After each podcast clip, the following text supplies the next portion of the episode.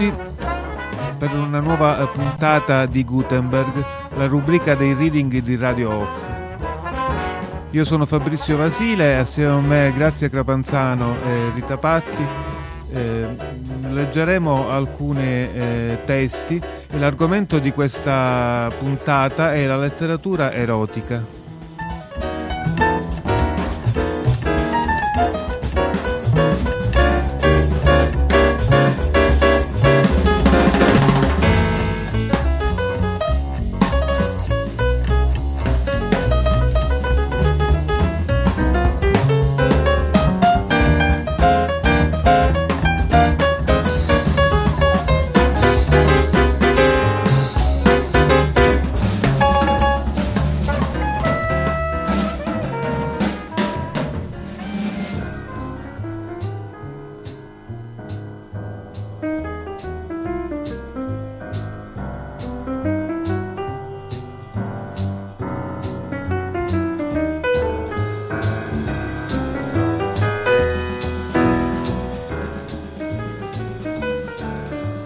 Per parlare di letteratura erotica eh, abbiamo scelto eh, diversi brani, eh, non solo tra i romanzi e i libri che sono eh, normalmente riconosciuti e etichettati questo eh, come letteratura erotica, ma anche altri brani tratti da libri che assolutamente non questa eh, non appartengono a questa categoria, ma in cui gli autori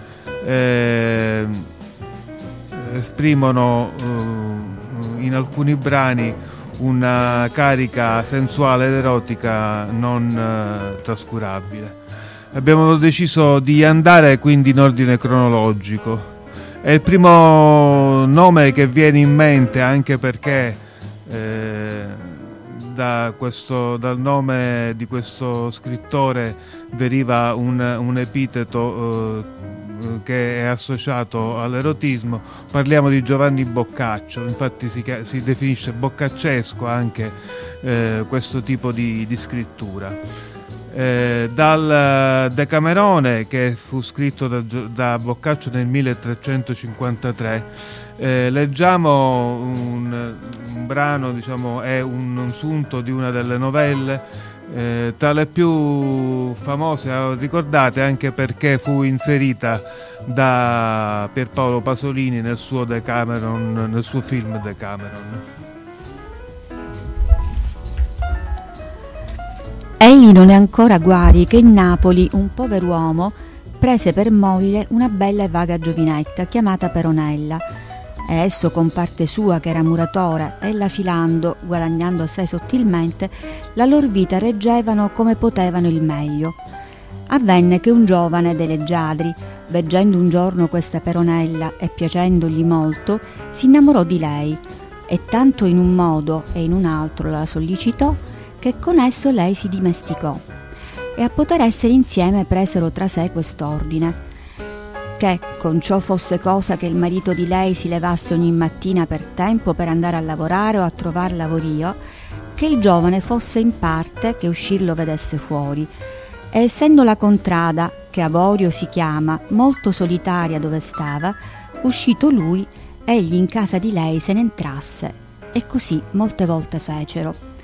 Ma pur tra l'altre avvenne una mattina che, essendo il buon uomo Fuoriuscito e Giannello Scrignario, che così aveva il nome il giovane, entratogli in casa e standosi con Peronella, dopo alquanto, dove in tutto il dì tornar non soleva, a casa se ne tornò e trovato l'uscio serrato dentro picchiò.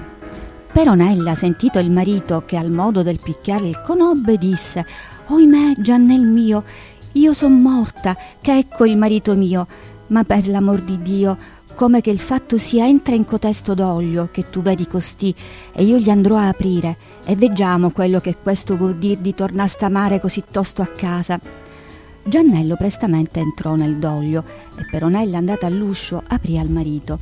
Disse il marito, Deh donna, non ti dar malinconia per Dio, egli è vero che andai per lavorare, ma oggi è la festa di Santo Galeone e non si lavora, e perciò mi son tornato a quest'ora a casa ma io non di meno venduto a costui che tu vedi con me quel doglio, il quale tu sai che già ecco tanto ha tenuto la casa impacciata, e dammene cinque gigliati.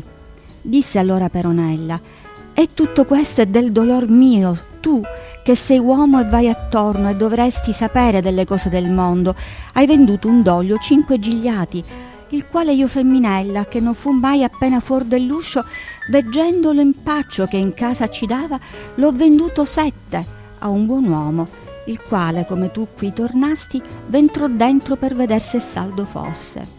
Disse allora Giannello, il doglio mi par ben saldo, ma egli mi pare che voi ci abbiate tenuto entro feccia, che egli è tutto impastricciato di non so che cosa si secca che io non ne posso levar con l'unghia, e però io non torrei se io non lo vedessi prima netto. Disse allora Peronella, no, per quello non rimarrà il mercato, mio marito il netterà tutto. E il marito disse, sì, bene, e posti giù i ferri suoi spogliatosi in camicione, si fece accendere un lume e dare una rad- radimadia e fubbi entro dentro e cominciò a radere. E Peronella, quasi veder volesse ciò che facesse, messo il capo per la bocca del doglio, che molto grande non era, e oltre a questo l'un dei bracci con tutta la spalla, cominciò a dite Radi quivi, e quivi anche colà, e vedine che qui è rimasto un micolino. E mentre che così stava e al marito insegnava e ricordava, Giannello, il quale appieno non aveva quella mattina il suo desiderio ancor fornito quando il marito venne, veggendo che come volea non potea, s'argomentò di fornirlo come potesse. E a lei accostatosi, che tutta chiusa teneva la bocca del doglio, e in quella guisa che negli ampi campi gli sfrenati cavalli ed amor caldi le cavalle di, di partì assaliscono, a effetto recò il giovanil desiderio, il quale quasi in un medesimo punto ebbe perfezione e fu raso il doglio. E egli scostatosi e la Peronella tratto il capo del doglio e il marito uscitone fuori. Perché Peronella disse a Giannello te questo lume buon uomo e guata se egli è netto a tuo modo.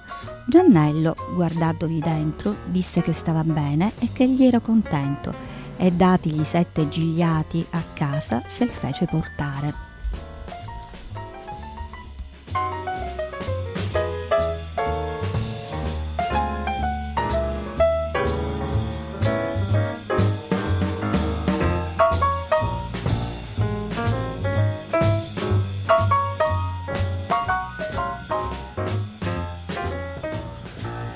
Facciamo ora un salto temporale e, e passiamo al periodo fra il 700 e l'Ottocento eh, per eh, ascoltare due modi di eh, in- interpretare eh, l'erotismo assolutamente differenti.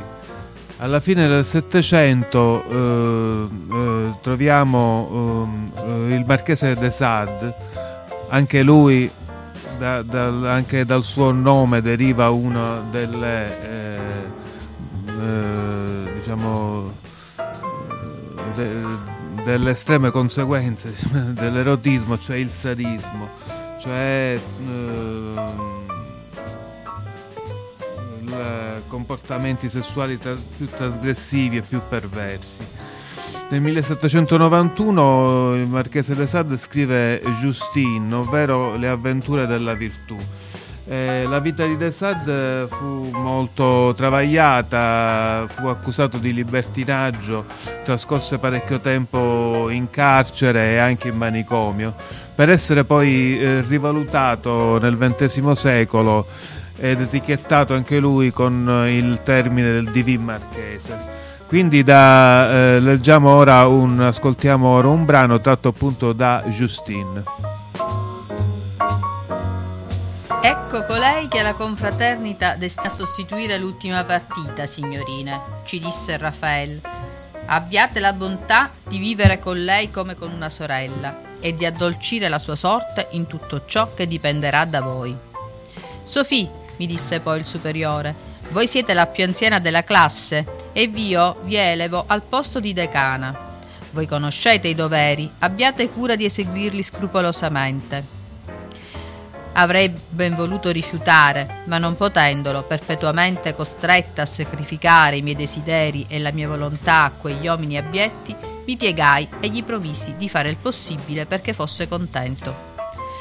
Vennero allora tolti alla nostra nuova compagna la mantellina e i veli che coprivano la sua figura e la sua testa, e noi potemmo vedere una giovinetta di 15 anni, con un viso assai interessante e delicato i suoi occhi, benché umidi di lacrime, ci parvero superbi e li levò con grazia su ciascuna di noi e posso dire che non ho mai visto in vita mia sguardi più languidi.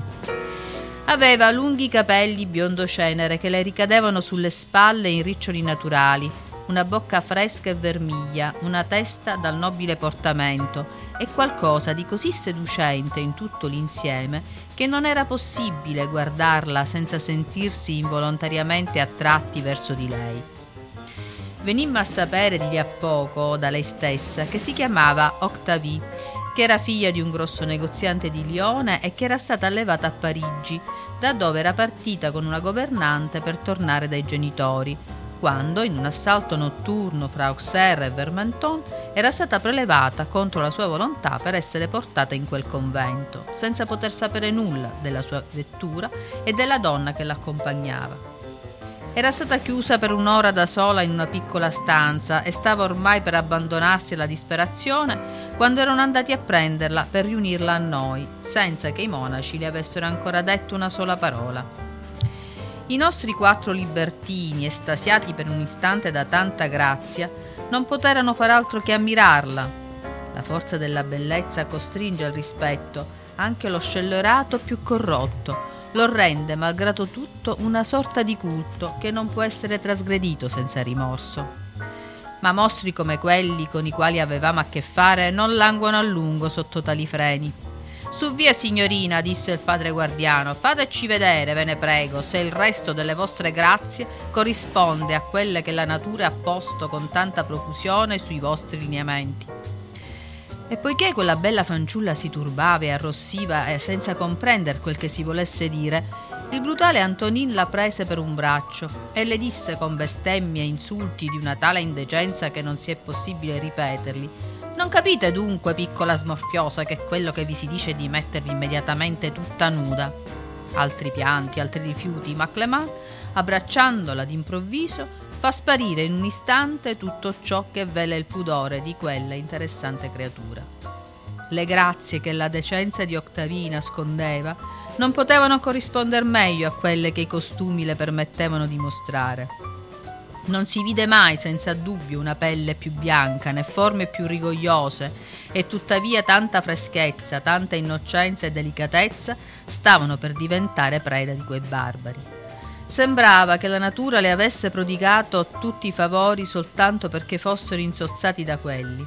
Attorno a lei si formò il cerchio e come avevo fatto io, ella lo percorse in tutti i sensi. Antonin, che brucia, non ha la forza di resistere. Un crudele attentato a quelle grazie nascenti provoca l'omaggio e l'incenso fuma ai piedi del Dio. Rafael vede che è tempo di pensare a cose più serie. Egli stesso è fuori di sé a forza di aspettare. Si impadronisce della vittima, la colloca secondo i suoi desideri. Poiché ella non vuole affidarsi alle sue cure, egli prega Clement di tenergliela ferma. Octavi piange, nessuno le bada, il fuoco brilla negli occhi di quell'esecrabile italiano.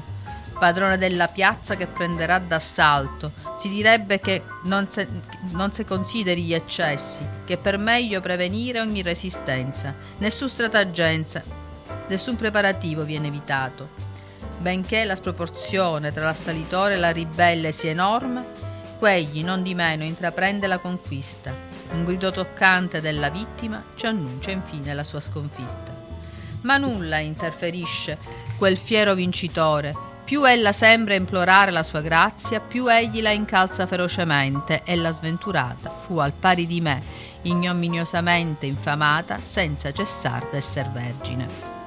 Il resto della serata trascorse nel modo che voi conoscete, ma la bellezza, l'età commovente della fanciulla infiammarono ancora più del solito quegli scellerati, le loro atrocità si moltiplicarono ed è la sazietà, ben più che la pietà, a rimandare quella sventurata nella sua camera, dandola almeno per qualche ora la calma di cui aveva bisogno.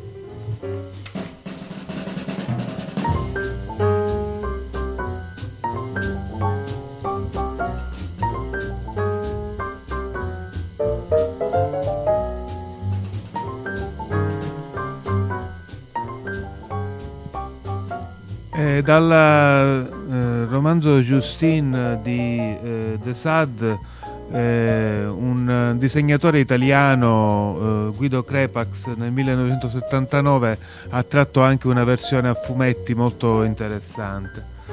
Passiamo ora a vedere e ascoltare un uh, scrittore che nello stesso periodo di De Sade, cioè ai primi dell'Ottocento, eh, esprimeva la sua eh, eh, carica erotica in, in tutt'altro modo.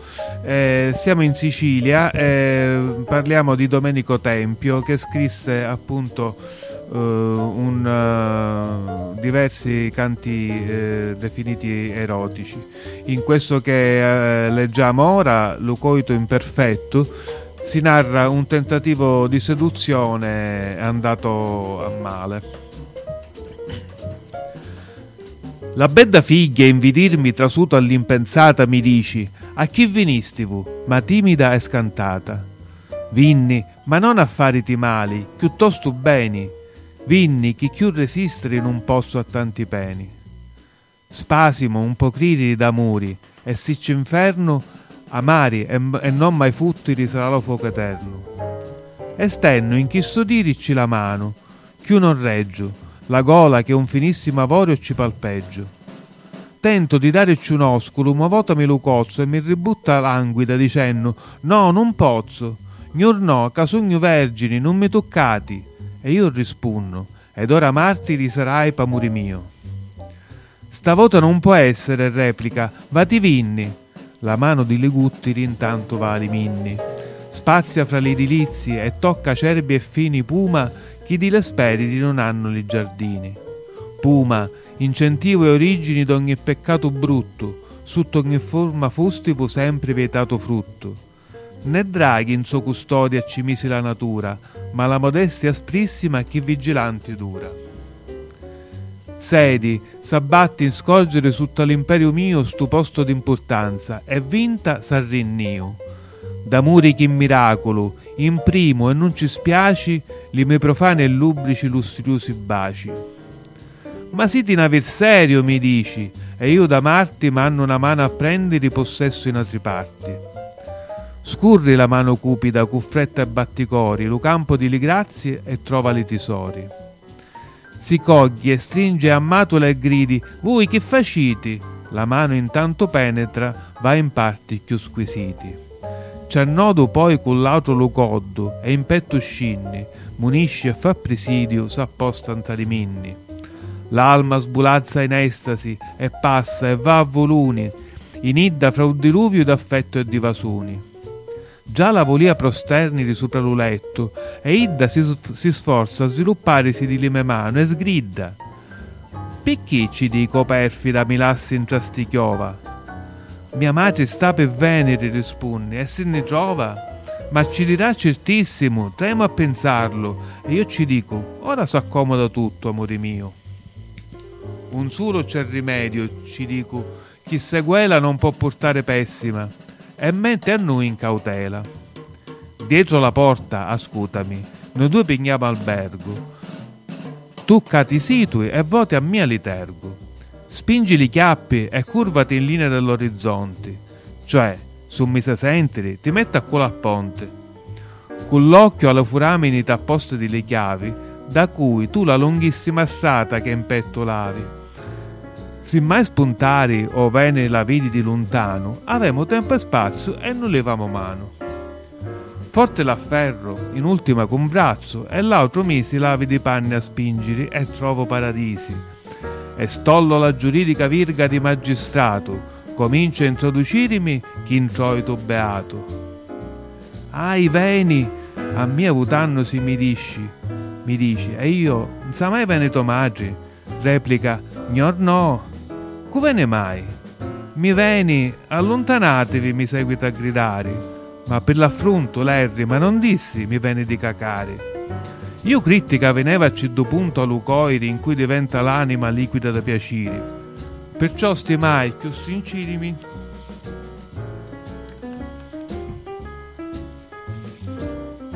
dannoci corpa vaschi, tanto che ci potevano niscere di linaschi. Mi veni, torna e replica, mi veni, ma di botto, e io mi sincio e carico e vai più di trotto. E sbutta, che trattiene di più non si può, e mi scaglia una cannonata orribile parata di mitraglia. Ah, Ciccio, tu considera la mia confusione, lo tristo getto invidirimi di tante espulsioni. Grundanti di pestifera materia sogno tutto, di tanti miei stancabili fatichi indigno frutto. E me ne vaio, cridilo, ah barbaro destino, un uomo fitintissimo di merda chino chino.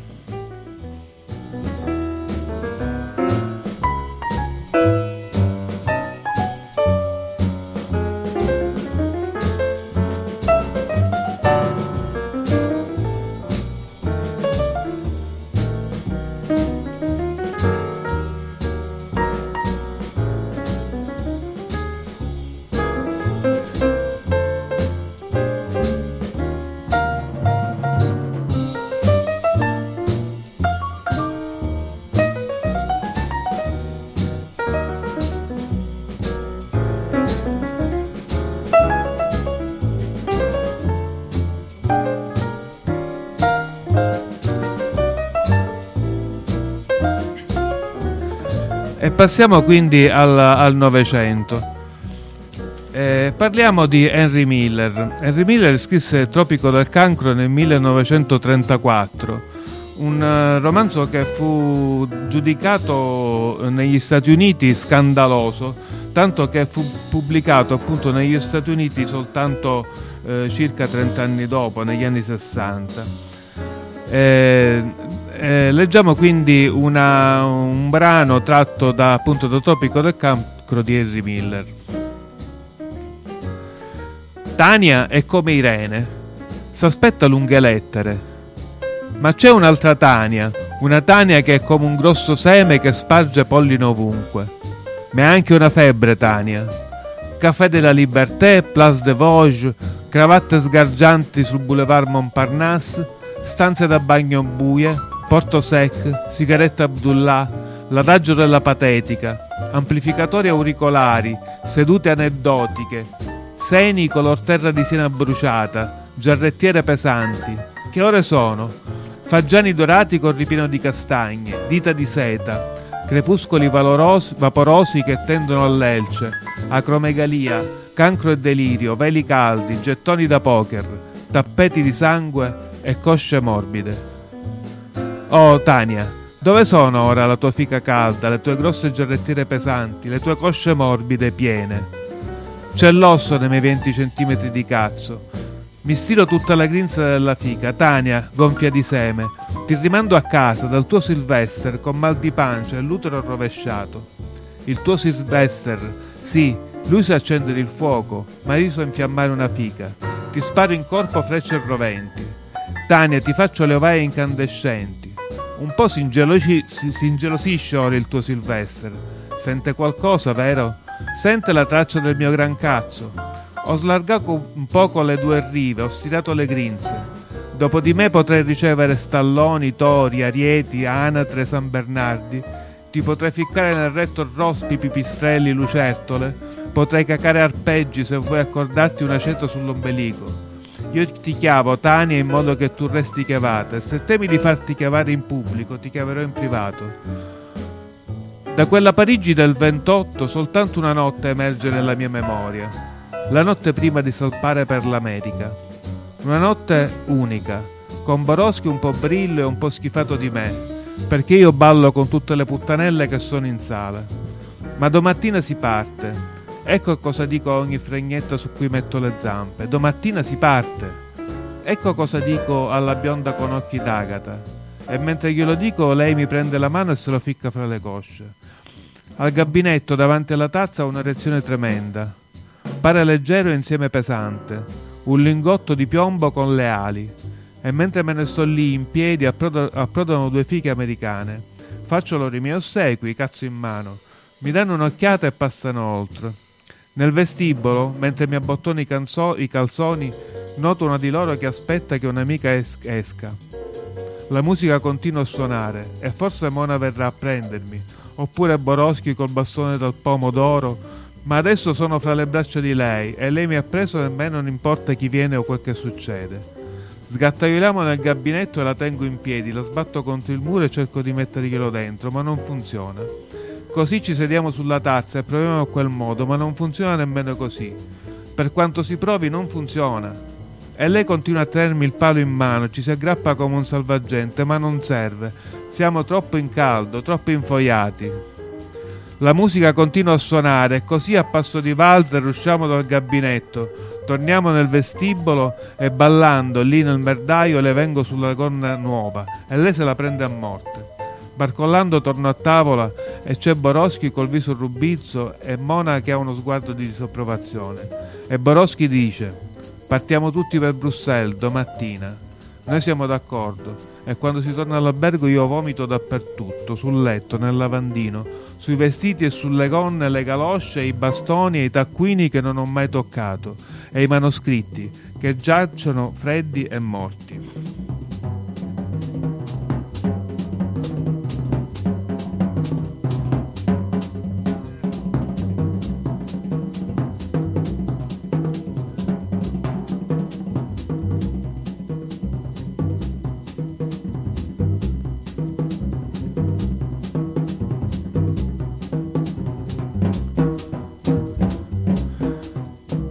Passiamo ora agli anni 50 del Novecento con, un, con tre eh, brani tratti da tre eh, romanzi eh, che ci fanno eh, percorrere il, eh, il, tutto il continente europeo e asiatico in sequenza eh, quasi tutti contemporanei. Cominciamo dalla Francia con eh, l'Histoire d'O di Pauline Reage. Eh, anche dall'Histoire d'O eh, Guido Crepax ha tratto un, un romanzo a fumetti. Eh, la protagonista di questo romanzo si chiama soltanto O, non ha nemmeno un nome ben definito, solo appunto questo suono ed è una donna il cui eh, corpo è rivolto solo alla ricerca del piacere, alla dedizione assoluta a, a due uomini ai quali obbedisce ciecamente. Ogni tanto O metteva un ceppo sul fuoco. Era seduta per terra su un cuscino presso il cesto della legna. Anche Monique e Jeanne erano sedute per terra, di fronte a lei le loro gonne espanse si confondevano. Quella di Monique era rosso scuro. Tutto a un tratto, ma solo dopo un'ora, il giovane biondo chiamò Jeanne, poi Monique. Disse loro di portare il puff. Era il puff contro il quale O era stata rovesciata sul ventre la sera prima. Monique non attese altri ordini, si inginocchiò, sporse il petto schiacciandolo contro la pelliccia mentre teneva con le mani i due lati del puff quando il giovane ordinò a Jeanne di sollevarle la gonna rossa, essa non si mosse. Allora Jeanne, poiché lui glielo ordinò nei termini più brutali, dovette aprirgli la veste e prendere fra le mani quella spada di carne che aveva così crudelmente almeno una volta trafitto O. Essa si gonfiò e si rigidì nel palmo chiuso e O vide quelle stesse mani le piccole mani di Jean che allargavano le cosce di Monique, nel cui incavo, lentamente e a piccole scosse che la facevano gemere, il giovane si conficcò. L'altro uomo, che guardava senza dir nulla, fece segno ad Odi avvicinarsi e senza distogliere gli occhi dallo spettacolo, dopo averla spinta in avanti su un bracciolo della sua poltrona e la sua gonna sollevata gli offriva tutta la lunghezza delle sue natiche, le afferrò il grembo con la mano. Fu in questa posizione che René la trovò un minuto dopo, quando aprì la porta. Non scomodatevi, ve ne prego, disse, e si sedette per terra sul cuscino dove O era stata seduta presso il caminetto, prima di venir chiamata. La guardò attentamente e sorrise ogni volta che la mano che la teneva l'esplorava, ritornava e si impadroniva nello stesso tempo, sempre più profondamente, del suo grembo e delle sue terga, che si aprivano sempre più strappandole un gemito che non poteva trattenere. Monique si era da tempo rialzata. Jeanne attizzava il fuoco al posto di O. Portò a René, che le baciò la mano, un bicchiere di whisky che egli bevve senza distogliere lo sguardo da O. L'uomo che continuava a tenerla disse allora: È sua? Sì, rispose René. Jacques ha ragione, riprese l'altro, è troppo stretta, bisogna allargarla. Ma non troppo, disse Jacques. Come preferisce, disse René alzandosi. Lei è il miglior giudice di me. E suonò. Da allora in poi, per otto giorni, fra il tramonto quando finiva il suo servizio nella biblioteca e l'ora serale tra le otto e le dieci, quando era ricondotta alla sua cella, incatenata e nuda, sotto il suo mantello rosso, o portò fissata al centro delle proprie terga mediante tre catenelle sostenute da una cintura di cuoio che le cingeva le anche, in modo che i movimenti interni dei muscoli non potessero espellerla, una verga d'ebanite fatta imitazione di un sesso eretto. Una catenella seguiva il solco delle natiche, le altre due le pieghe delle cosce ai due lati del triangolo del grembo, al fine di non impedire all'occorrenza di penetrarvi. Quando René aveva suonato, era per far portare il cofanetto che in uno scomparto conteneva un assortimento di catene e di cinture e nell'altro una varietà di queste verghe che andavano dalle più sottili alle più grosse. Ciò che tutte avevano in comune era che si allargavano alla base perché fosse certo che non scivolassero all'interno del corpo, altrimenti l'anello di carne che esse dovevano forzare e allargare avrebbe potuto restringersi. Così squartata e squartata ogni giorno di più, poiché ogni giorno Jacques, che la faceva inginocchiare o piuttosto prosternare per controllare che Jeanne o Monique o qualunque altra ragazza si trovasse là, applicasse la verga da lui scelta, ne sceglieva una più grossa. Durante la cena che le ragazze consumavano insieme nello stesso refettorio, ma dopo il bagno, nude e truccate, o la portava ancora e a causa delle catenelle della cintura chiunque poteva vedere che la portava. Le veniva tolta dal valletto Pierre solo quando gli veniva di incatenarla al muro per la notte, se nessuno la richiedeva, oppure quando le imprigionavano le mani dietro la schiena se doveva ricondurla nella biblioteca. Rare furono le notti in cui non si trovasse nessuno che non facesse uso di questo passaggio reso rapidamente agevole, benché tuttavia più stretto dell'altro.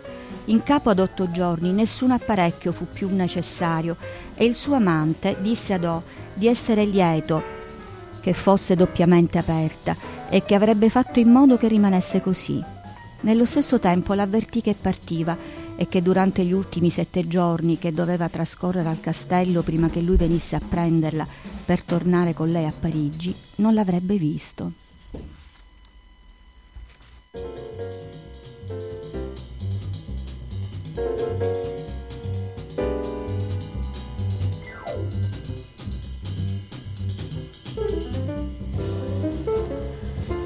Eh, dalla Francia passiamo alla Russia per leggere un brano di eh, un libro che è uno dei capolavori diciamo, assoluti della eh, narrativa russa. Sto parlando naturalmente di Lolita di Vladimir Nabokov. Un attimo dopo Lolita si riversò tutta su di me. L'afferrai per il polso snello e ossuto Lolita si divincolò, si ritrasse e affondò nell'angolo destro del sofà. Quindi, con perfetta semplicità, la piccola impudente allungò le gambe sul mio grembo. A questo punto ero in uno stato di eccitazione che sconfinava nella follia, ma dei folli avevo anche l'astuzia. Restando seduto, riuscì ad accordare, grazie a una serie di movimenti furtivi, la mia dissimulata lussuria con le sue membra ingenue. Non fu facile distrarre la pulsella mentre seguivo gli oscuri assestamenti necessari al successo del mio numero. Parlavo in fretta, lasciandomi sorpassare dal mio fiato. Lo raggiungevo di nuovo, mimando un improvviso mal di denti per spiegare le interruzioni del mio cicaleccio. Fissando senza posa il mio occhio interiore di maniaco sulla distante meta dorata, intensificavo cautamente la magica frizione che via via eliminava in un senso illusorio, se non concreto, il tessuto fisicamente inamovibile ma psicologicamente friabilissimo della barriera materiale, pigiama, vestaglia, che si frapponeva tra il peso di due gambe scottate dal sole, di traverso sul mio grembo e il recondito tumore di una passione innominabile. Poiché nel corso delle mie chiacchiere ero incampa- incappato in qualcosa di piacevolmente meccanico, recitai storpiandole appena le parole di una sciocca canzonetta che andava di moda allora. O Carmen, mia piccola Carmen, la la la, e le notti stellate, stella là, e le auto, i bar, i barman. Continuava a ripetere questa automatica tiriteria e a tener Lolita sotto il suo speciale incantesimo, grazie alle parole storpiate sempre col mortale terrore che un atto divino potesse interrompermi, potesse rimuovere quel dorato fardello, proprio quando tutto il mio essere era concentrato nell'unico sforzo di percepirlo. Quell'ansia mi indusse a procedere per un paio di minuti più in fretta di quanto fosse consono a un godimento volutamente graduato. Dopo un po' le notti stellate, le auto, i bar, i barman furono ripresi da Lolita, la cui voce si impadronì per correggerlo del motivo da me deturpato. Era intonata e dolce come una mela, le sue gambe palpitavano sul mio vivo grembo e io gliele carezzavo, lei stravaccata all'angolo destro. Lola dai calzini corti divorava il suo frutto immemorabile, cantava attraverso il suo succo, Perdeva la pantofola, strofinava il calcagno del piede senza pantofola con il calzino mezzo scivolato via contro la pila di vecchie riviste che avevo alla mia sinistra sul sofà. E ogni suo movimento, ogni strofinio, ogni ondeggiamento mi aiutava a nascondere e a migliorare il sistema segreto di corrispondenza tattile tra la bestia e la bella, tra la mia bestia imbavagliata e traboccante e la bellezza del suo corpo, con le fossette e l'innoncette abitino di cotone. Sentii sotto la punta guizzante delle mie dita i minuscoli peli che le si rizzavano impercettibilmente sugli stinchi. Mi perdetti nel calore acre ma sano che aleggiava intorno a Lolita come una bruma estiva il suo giovane peso, le sue tibie spudorate e innocenti e il sederino rotondo si spostarono sul mio grembo, teso, torturato, surrettiziamente operoso, e tutto a un tratto i miei sensi soggiacquero ad un arcano cambiamento. Mi trovai in una dimensione dell'essere nella quale nulla importava se non l'infuso di gioia che andava fermentando dentro il mio corpo Ciò che era cominciato come una deliziosa dilatazione delle mie fibre più intime divenne un ardente formicolio che ora aveva raggiunto uno stato di assoluta fiducia, sicurezza e impunibilità, altrimenti inesistente nella vita coscia. Quella profonda, torrida sensazione di dolcezza era così consolidata e prossima all'estremo sussulto che mi parve di potermi fre- frenare per prolungare l'incandescenza. Lolita era ormai sol- solipsizzata al sicuro. Il sole implicito pulsava nei pioppi espliciti. Eravamo fantasticamente, divinima- divinamente soli. La guardavo, rosea, cosparsa d'oro, oltre il velo della mia controllata voluttà, ignara, remota, il sole sulle labbra, e le labbra formavano ancora, a quel che sembrava, il ritornello Carmen Barman che non raggiungeva più la mia coscienza. Era tutto pronto ormai, i nervi dal piacere erano scoperti. Avevo cessato di essere Umberto il Botolo, il degenerato bastardo dagli occhi tristi, abbarbicato allo stivale che lo caccerà via a calci. Ero al di sopra delle tribolazioni del ridicolo, al di, al di là di ogni possibile resa dei conti. Nell'Aren da me creato ero un turco vigoroso e raggiante che rimanda a bella posta nella piena consapevolezza della propria libertà il momento in cui godrà della più giovane e fragile tra le sue schiave. Sospeso sull'orlo di quell'abisso voluttuoso, una sfumatura dell'equilibrio fisiologico paragonabile a certe tecniche artistiche, continuava a ripetere, imitando Lolita, qualche parola a casaccio, barmen, allarmen, toccarmen, o carmen, o men, men, come chi parli e ridi, rida nel sonno, mentre con mano felice avanzavo sulla sua gamba solatia, sin dove lo consentiva l'ombra della decenza. E grazie alla sua biancheria pro forma sembrava che nulla potesse impedire al mio pollice muscoloso di raggiungere il caldo alveo del suo inguine, proprio come si può carezzare e sollecitare un bimbo che ride.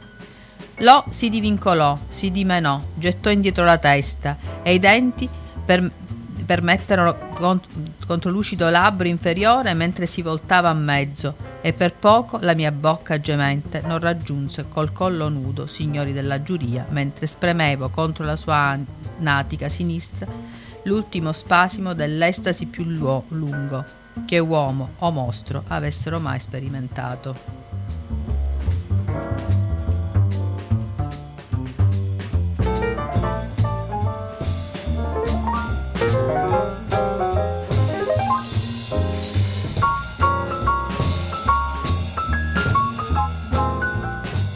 Dalla Russia ci spingiamo ancora più ad oriente, arriviamo in Giappone. Eh, sempre diciamo praticamente contemporanea all'Histoire d'O e all'Olita, eh, Junichiro Tanizaki scrive eh, il romanzo La chiave, eh, romanzo conosciuto anche per la sua trascrizione cinematografica di, di Tinto Brass ne, eh, in anni più recenti. Eh, la chiave è eh, strutturato come un, un, doppio diario scritto da una coppia, marito e moglie, che dopo 20 anni di matrimonio cercano di eh, ritrovare il, il, desiderio perso durante il, la routine matrimoniale. E in particolare il marito eh, cerca di eh, ottenere questo risultato attraverso l'alcol, quindi facendo ubriacare e addormentare la moglie, e attraverso eh, il, l'invenzione di un fantomatico amante che si insinuerebbe come terzo incomodo nella coppia.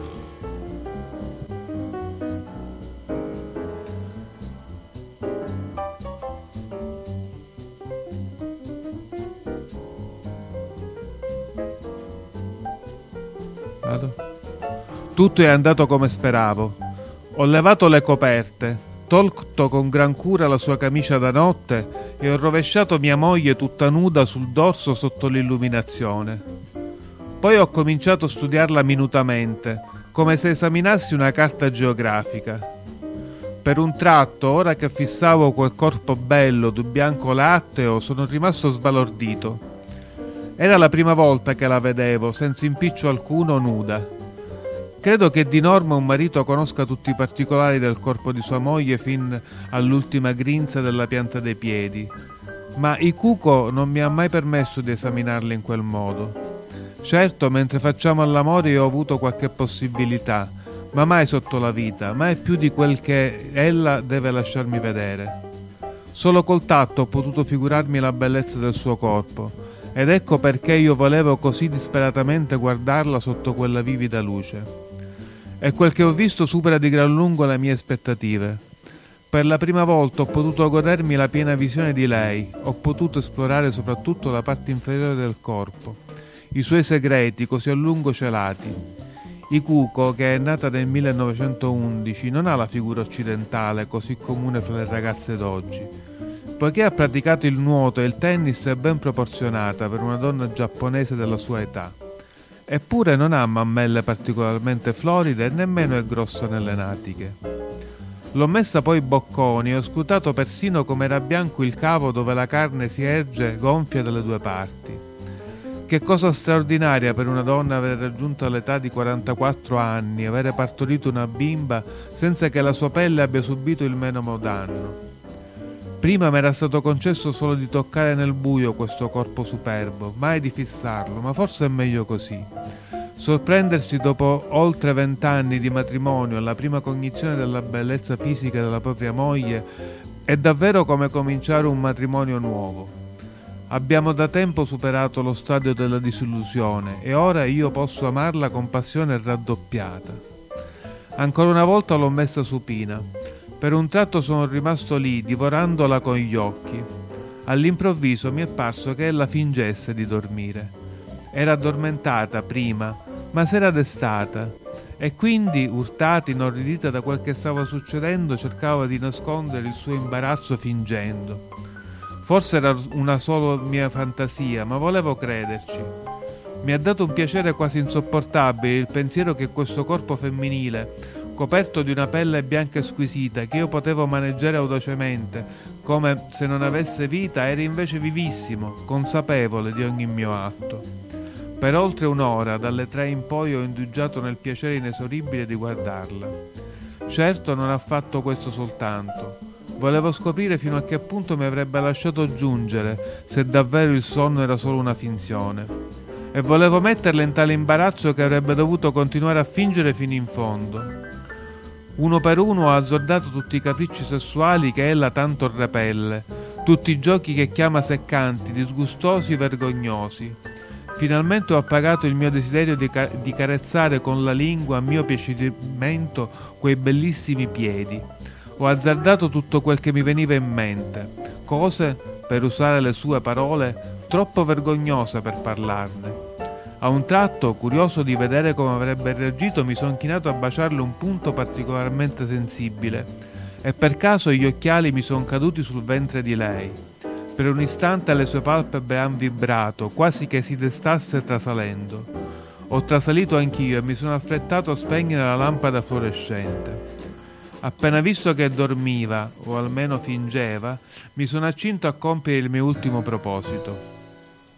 Giacché mi ero già messo in stato di intensa eccitazione con quel preludio lungo e scatenato, sono riuscito a compiere l'atto con un vigore che mi ha sbalordito.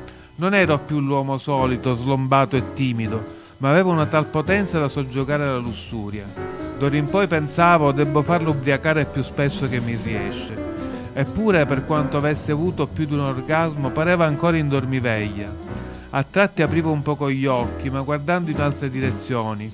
Le sue mani si muovevano lentamente, languidamente, con gesti trasognati da sonnambula e, cosa che mai mi era accaduto prima, ha cominciato a cercarmi come per esplorare il mio petto, le braccia, le guance, il collo, le gambe. Sinora mai aveva guardato o toccato parte alcuna di me che non potesse evitare. È stato allora che le è sfuggito dalle labbra il nome di Kimura. L'ha detto in una specie di sussurro delirante, molto piano per la verità, ma l'ha detto di certo. Non sono sicuro se fosse veramente in delirio o se invece non si trattasse di un sotterfugio. Si può interpretare in vari modi. Sognava di fare all'amore con Kimura o invece voleva dirmi quanto desiderio ne ha. Forse voleva avvisarmi di non umiliarla mai più, perché in questa condizione avrebbe sempre sognato di fare all'amore con lui?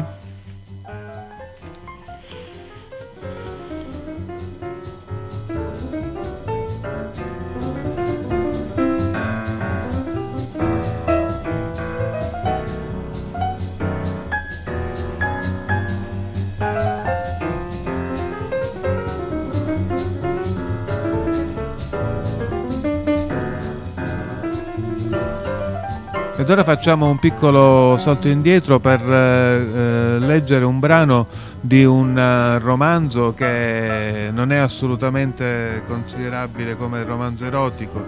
Sto parlando dell'Ulisse di Joyce, diciamo un capolavoro della letteratura europea, diciamo, un libro che ha eh, cambiato il modo di scrivere. E Joyce, come è noto, si cimenta in tutti eh, in questo libro in tutti eh, gli stili possibili, inventandone alcuni che poi diventeranno eh, eh saranno scuola gli scrittori eh, dopo di lui. in questo brano il protagonista Leopold Bloom eh, nel suo peregrinare quotidiano per Dublino si eh, trova sulla spiaggia dove adocchia una ragazza eh, che gli suscita eh, un, eh, una, gli suscita un eh, desiderio improvviso. E il eh, desiderio di Leopold Bloom in questo brano si fonde al, ai fuochi d'artificio che improvvisamente eh, met- scoppiano sulla, sulla spiaggia. Quindi l'Ulisse di James Joyce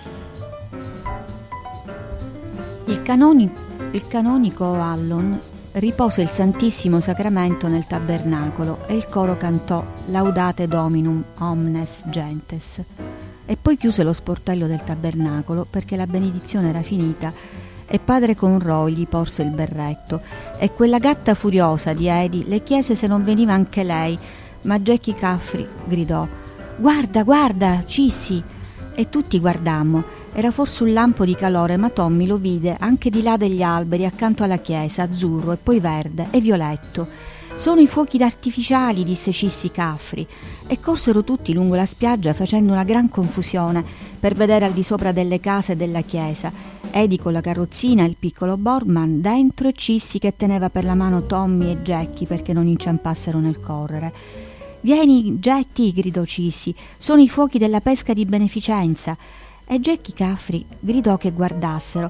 Ce n'era un altro e lei si gettò all'indietro e le giarrettiere erano azzurre per intonarsi e per mettere in rilievo la trasparenza.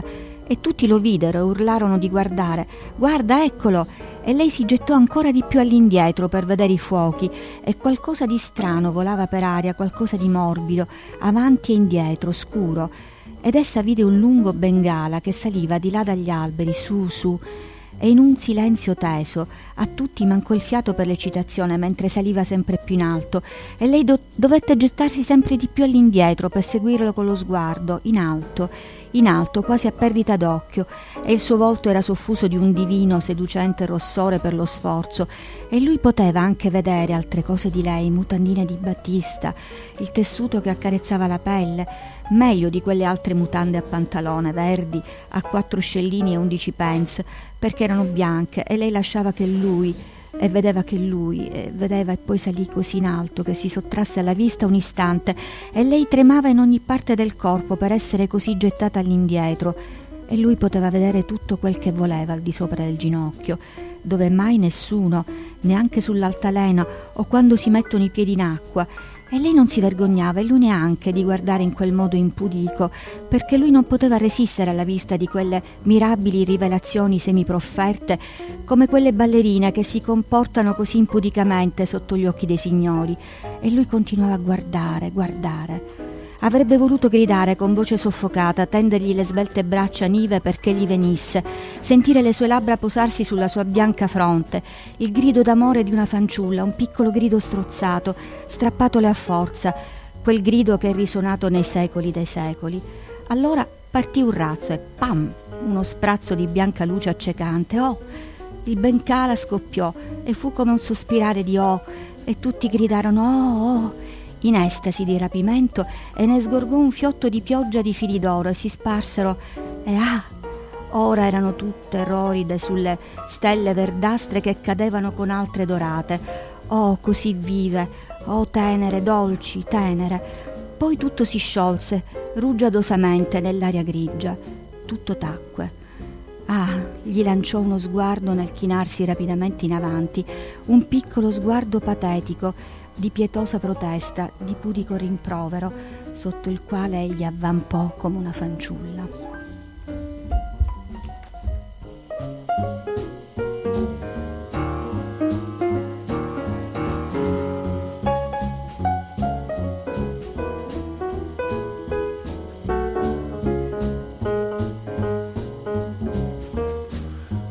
Proseguiamo con la nostra eh, carrellata siamo arrivati agli anni 60 del Novecento eh, con un, uh, un, altro classico della letteratura erotica, Emmanuel di Emmanuel Arsan, eh, da cui anche da, anche da, questo romanzo Guido Crepax ha tratto una versione a fumetti.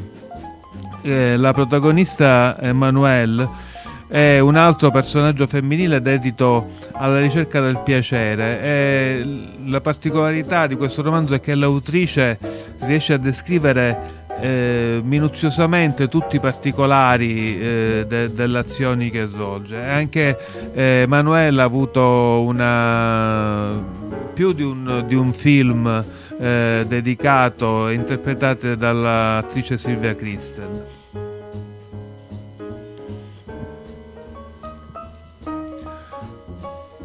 Emanuele si era abbandonata senza aprire gli occhi a tutte le cure che le venivano prodigate. Comunque la sua fantasticheria non aveva perduto nell'intensità né l'urgenza nel corso di tutti questi movimenti. La sua mano destra si arrampicava ora lungo il ventre, molto lentamente, si soffermava a raggiungere infine l'altezza del pub, sotto la coperta sollevata dal procedere della sua mano. Ma in quella penombra, penombra chi poteva vederla? Con la punta delle dita lei esplorava, penetrava nella seta morbida della sua gonna, così stretta che le sue gambe non riuscivano a spalancarsi. Tendevano la stoffa nel loro sforzo di scostarsi.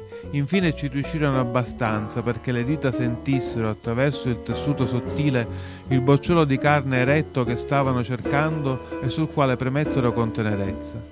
Per qualche secondo Emanuele lasciò che l'ovazione di gioia del suo corpo si calmasse. Si sforzava di ritardare il finale, ma presto non ce la fece più Cominciò con un singhiozzo soffocato a dare al suo dito medio l'impulso dolce e minuzioso che doveva condurla all'orgasmo.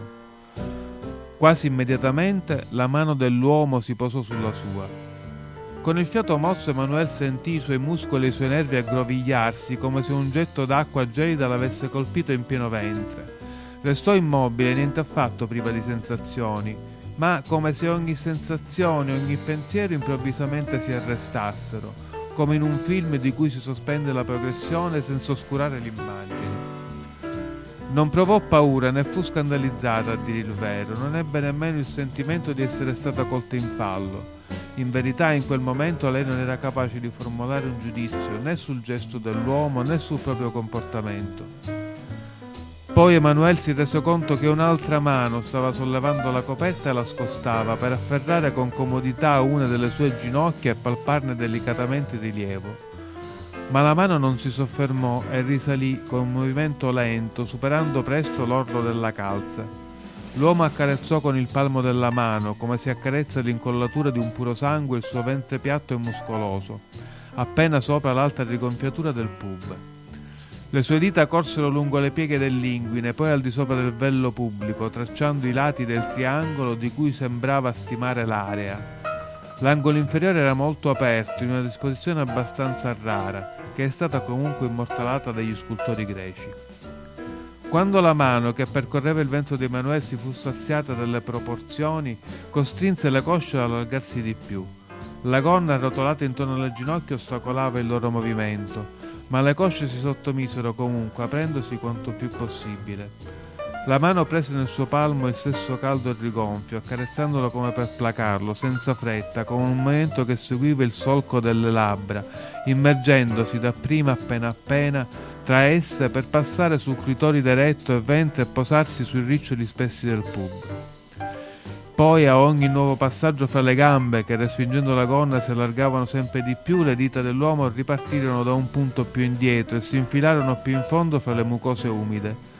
A tratti però, sia per capriccio sia per calcolo, rallentavano il loro procedere fingendo di esitare, man mano che la tensione di Emanuele cresceva mordendosi le labbra per arginare il singhiozzo che le saliva in gola, con le reni inarcate, ansimava dal desiderio dello spasimo a cui l'uomo voleva avvicinarla senza sosta, senza permetterle mai di raggiungerlo. L'uomo si avvicinò un poco verso Emanuele e prese con, sue, con la sua una delle mani che attirò verso di sé e introdusse all'interno dei pantaloni. L'aiutò a richiudersi sul membro rigido e guidò i movimenti di lei regolando la loro ampiezza e la loro cadenza a suo piacimento moderandoli e accelerandoli secondo il grado del suo eccitamento, finché fu sicuro di potersi affidare all'intuizione e al desiderio di compiacere Emanuele permettendole di portare a termine, a suo piacimento, la manipolazione alla quale lei aveva partecipato inizialmente soltanto con spirito annebbiato e docilità infantile, ma che perfezionava a poco a poco con una sollecitudine imprevista. L'uomo riuscì a trattenersi ancora a lungo, mentre le dita chiuse di Manuel salivano e scendevano, sempre meno timide, man mano che la carezza si prolungava, non limitandosi più a un elementare andidivieni, ma aprendosi un po' d'improvviso ester- esperte per scivolare lungo la grossa vena gonfia sulla curvatura del fallo. Emanuele ricevette con un'esaltazione strana lungo il braccio, sul ventre nudo, sul petto, sul viso, sulla sua bocca, sui capelli, i lunghi getti biancastri e odorosi che sgorgavano finalmente dal membro soddisfatto. Sembrava che fosse inesauribile. Le pareva di sentirseli colare in gola come se li stesse bevendo. Fu presa da un senso di ebbrezza sconosciuto. Una dilettazione amorosa senza pudore. Quando lasciò cadere il suo braccio, L'uomo prese con la punta delle dita la clitoride di Emanuele e la fece godere.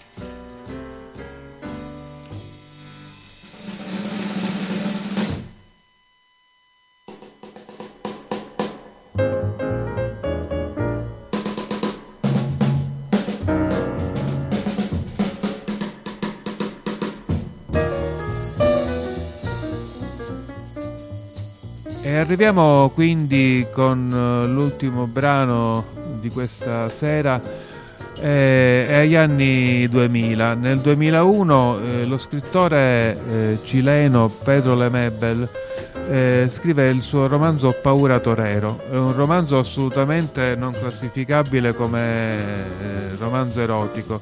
È la storia di una ehm, trans, di una trans piuttosto anziana che comunque si eh, fa ricordare ancora col suo nome di battaglia la fata eh, che eh,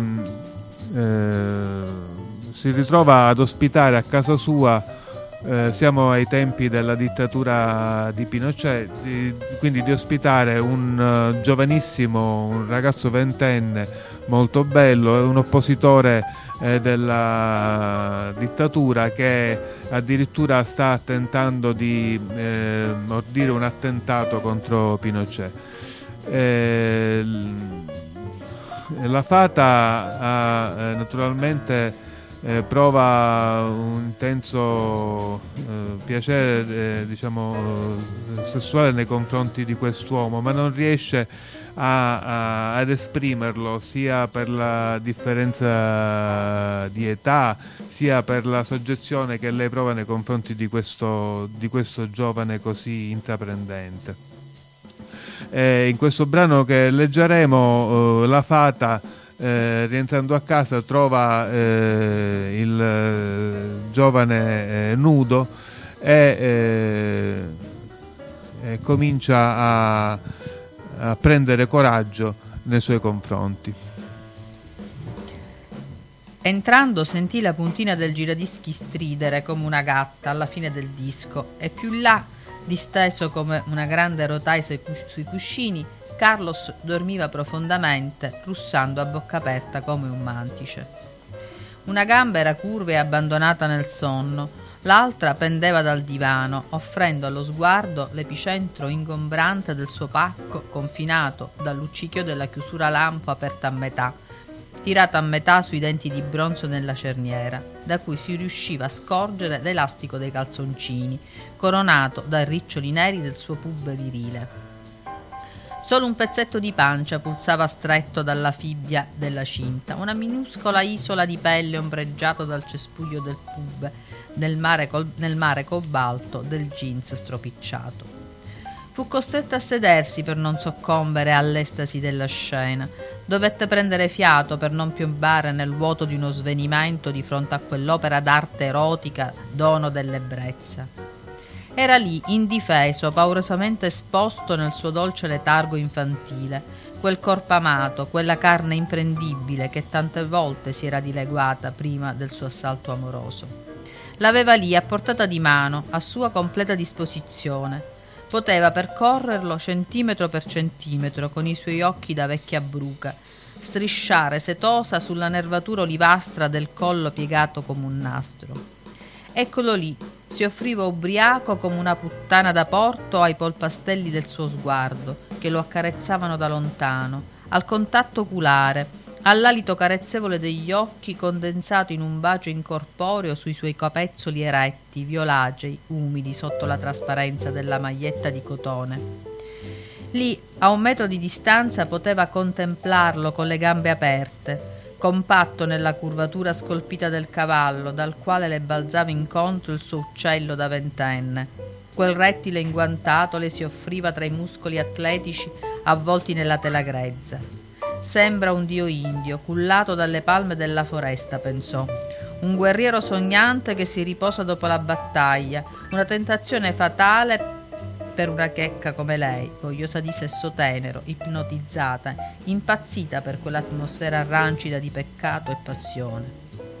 Non ci pensava, non si rendeva conto di quello che faceva, quando la sua mano gabbiana increspò l'aria che la separava da quel bocconcino. La sua mano farfalla che lasciò fluttuare lieve sullo stretto territorio delle anche le sue dita vespe che si posarono leggerissime sul cursore della cerniera per abbassarlo per farlo scorrere senza rumore, con la delicatezza di chi sfila la tela senza svegliare il ragno.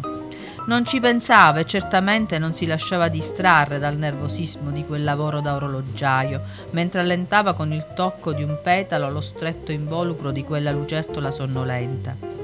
Non ci pensava, lasciandosi scivolare ancora più in basso mentre abbassava la cerniera fino a liberare quel tronco soffice che modellava la sua anatomia di perno carnale nel tessuto bianco dei calzoncini. Ed eccolo lì, finalmente, solo a pochi centimetri dal suo naso, quel bimbo in fasce che profumava di sapone, quel muscolo tanto desiderato di Carlos che dormiva così innocente, che a tratti sussultava per il delicato maneggio del suo membro inerte. Nella sua testa di fata incerta non si sentiva in colpa, si assumeva il compito amoroso di liberare la mummia dalle fasce. Con infinita dolcezza fece scivolare la mano tra la pancia e l'elastico dei calzoncini, fino a prendere il corpo tiepido di quel bimbo addormentato come se fosse di porcellana. Lo cullò dolcemente sul palmo della mano, lo portò alla luce tenue della stanza srotolando in tutta la sua lunghezza il neonato boa che cresceva che uscendo dalla gabbia si sciolse come una frusta. Una lunghezza simile superava abbondantemente ogni immaginazione. Nonostante la fiacchezza, l'arnese era gagliardo come un trofeo di guerra, un grosso dito senza unghie che chiedeva a gran voce una bocca che inanellasse il suo glande violaceo. E la fata lo accontentò. Togliendosi la dentiera, si bagnò le labbra di saliva per scivolare senza ostacoli su quel pendolo che scampanò nelle sue gengive vuote. Nella concavità umida lo sentì agitarsi, muoversi, svegliarsi, incurvarsi riconoscente per il tocco della lingua vellutata. È una cura amorosa, rifletteva ascoltando il respiro agitato di Carlos in pieno sonno etilico. Non potrebbe essere altro, pensò quando sentì sul palato la pulsazione di quell'animaletto che resuscitava. Con l'abilità di una gheiscia lo impugnò togliendoselo di bocca, lo guardò ergersi di fronte a sé e con la lingua rapida come una saetta disegnò con un solletico di saliva l'anello viola della cappella lucida. È un'arte amorosa, si ripeteva instancabile, annusando le esalazioni da macio, macio etrusco che emanava quel fungo lunare. Le donne non lo sanno, pensò, sanno solo succhiare. Invece, noi altre, elaboriamo un accompagnamento musicale alla sinfonia del nostro risucchio. Le donne succhiano e basta, invece la bocca di fata, per prima cosa, crea un'aura attorno al dono del gesto. La fata prima assaggia e poi gorgheggia la sua lirica degustazione dal microfono di carne che trasmette la sua libagione radiofonica. È come cantare, concluse, come intonare per Carlos un inno d'amore che va dritto al cuore.